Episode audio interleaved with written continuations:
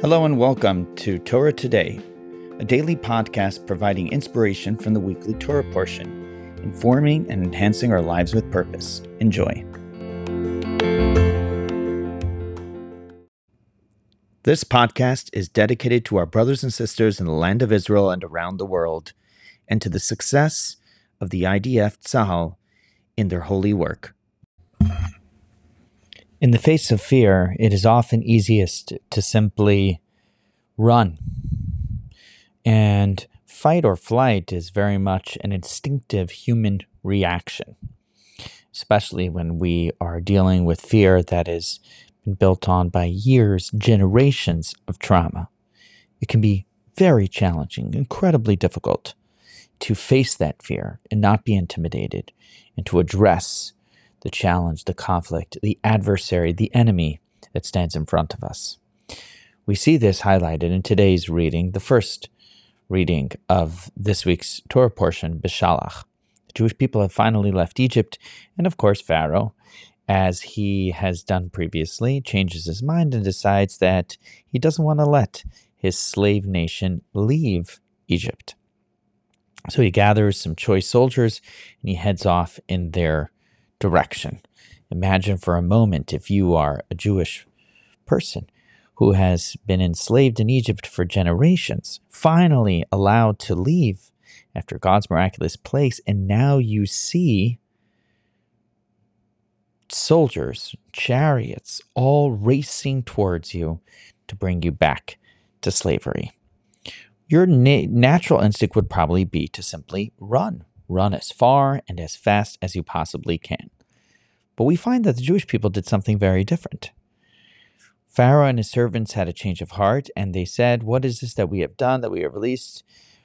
And they began to pursue these, uh, these Jewish people as they left. And God says very clearly that this is also part of my plan.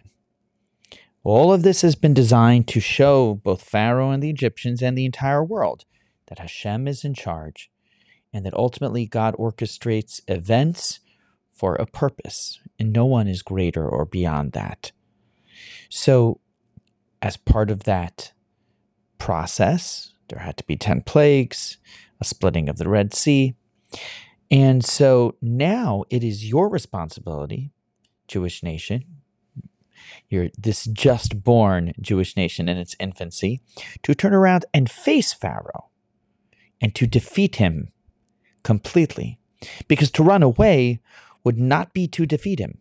That would not be to face his ideology, his way of life, his arrogance and narcissism, and to overcome it. And therefore, it would not accomplish the objective of representing God's sovereignty in this world to the rest of the nations of the world.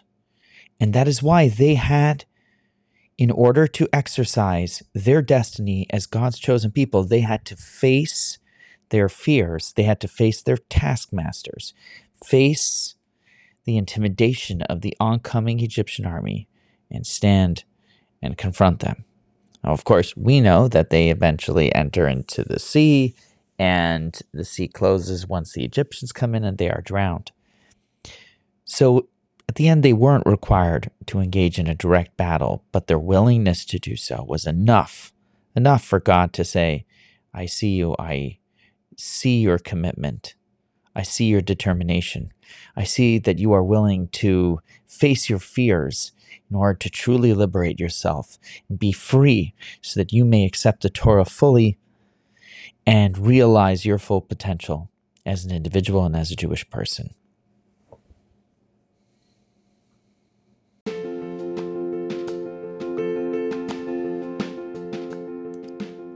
Thank you for listening to Torah Today. If you would like to dedicate or sponsor a particular podcast, please email askmendy at gmail.com. Thanks for listening and have a wonderful day.